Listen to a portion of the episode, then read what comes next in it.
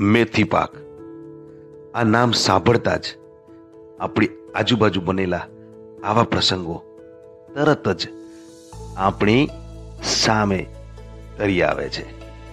એવી સરસ મજાની વાતચીત સાથે તમારું સ્વાગત છે ટેક્સ્ટબુક વિથ કીર્તિ સાથે.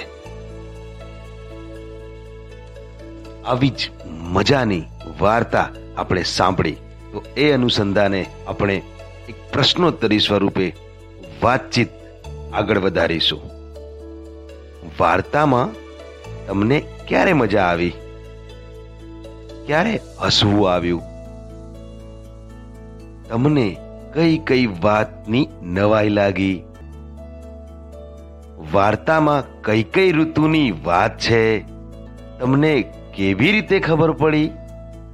વાર્તામાંથી શોધીને કહો. રીંછનો દેખાવ અન્ય પ્રાણીઓ કરતા ક્યાં જુદો પડે છે? રીંછના કુટુંબ અને માણસના કુટુંબમાં શું સરખું હશે? શું જુદું હોય છે?